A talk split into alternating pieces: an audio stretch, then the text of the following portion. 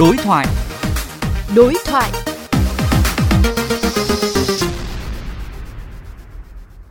Thưa quý vị, Bộ luật Lao động năm 2019 chính thức có hiệu lực từ ngày 1 tháng 1 năm 2021, mang đến nhiều thay đổi lớn về quyền lợi và nghĩa vụ cho người lao động, đặc biệt là lao động nữ đang nuôi con dưới 12 tháng tuổi. Để làm rõ hơn vấn đề này, đối thoại với phóng viên Thục Anh, tiến sĩ Vũ Minh Tiến, Viện trưởng Viện Công nhân, Công đoàn, Tổng Liên đoàn Lao động Việt Nam chia sẻ.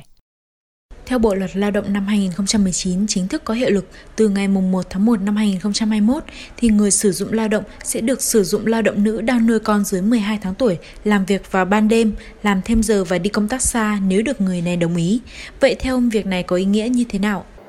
Một cái điểm rất mới của Bộ Luật Lao động này đó là đã trao quyền cho lao động nữ nói chung và lao động nữ đang nuôi con dưới 12 tuổi nói riêng quyền được làm việc và có quyền từ chối làm việc nếu thấy ảnh hưởng.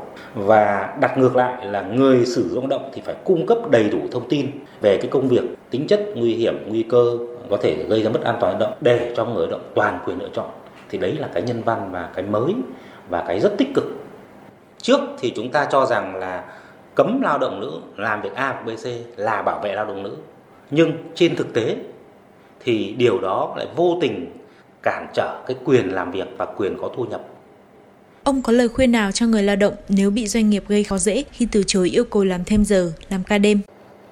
Có nhiều doanh nghiệp thiếu cái sự chia sẻ thông cảm. Có một số trường hợp là chúng tôi gọi là bị phân biệt đối xử, tức là bị trù dập rồi là bị đánh giá rằng là không nhiệt tình, không tích cực lao động. Và về mặt lý thì có thể là người sử dụng lao động, người ta sẽ không làm gì ngay lúc đó, nhưng mà sẽ gặp một số bất lợi sau này trong công việc, thậm chí là trong xác định tiền thưởng hay là khen thưởng cuối năm, vân vân.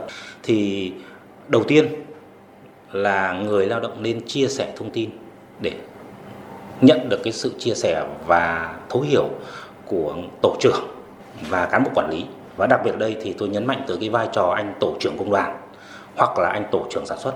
Khi chúng ta nói về mặt tình không được rồi thì chúng ta có thể là bắt đầu sử dụng cái kênh chính thức là thông qua công đoàn thông qua kênh quản lý để có thể là đề nghị trực tiếp với quản lý cấp trên à, chia sẻ cái điều đó khi mà đi thông qua cái kênh thắc mắc mà vẫn không được thì lúc đó tiếp tục đến một mức cao hơn là sẽ nhờ sự can thiệp của công đoàn cấp trên hoặc là thậm chí của quản lý nhà nước.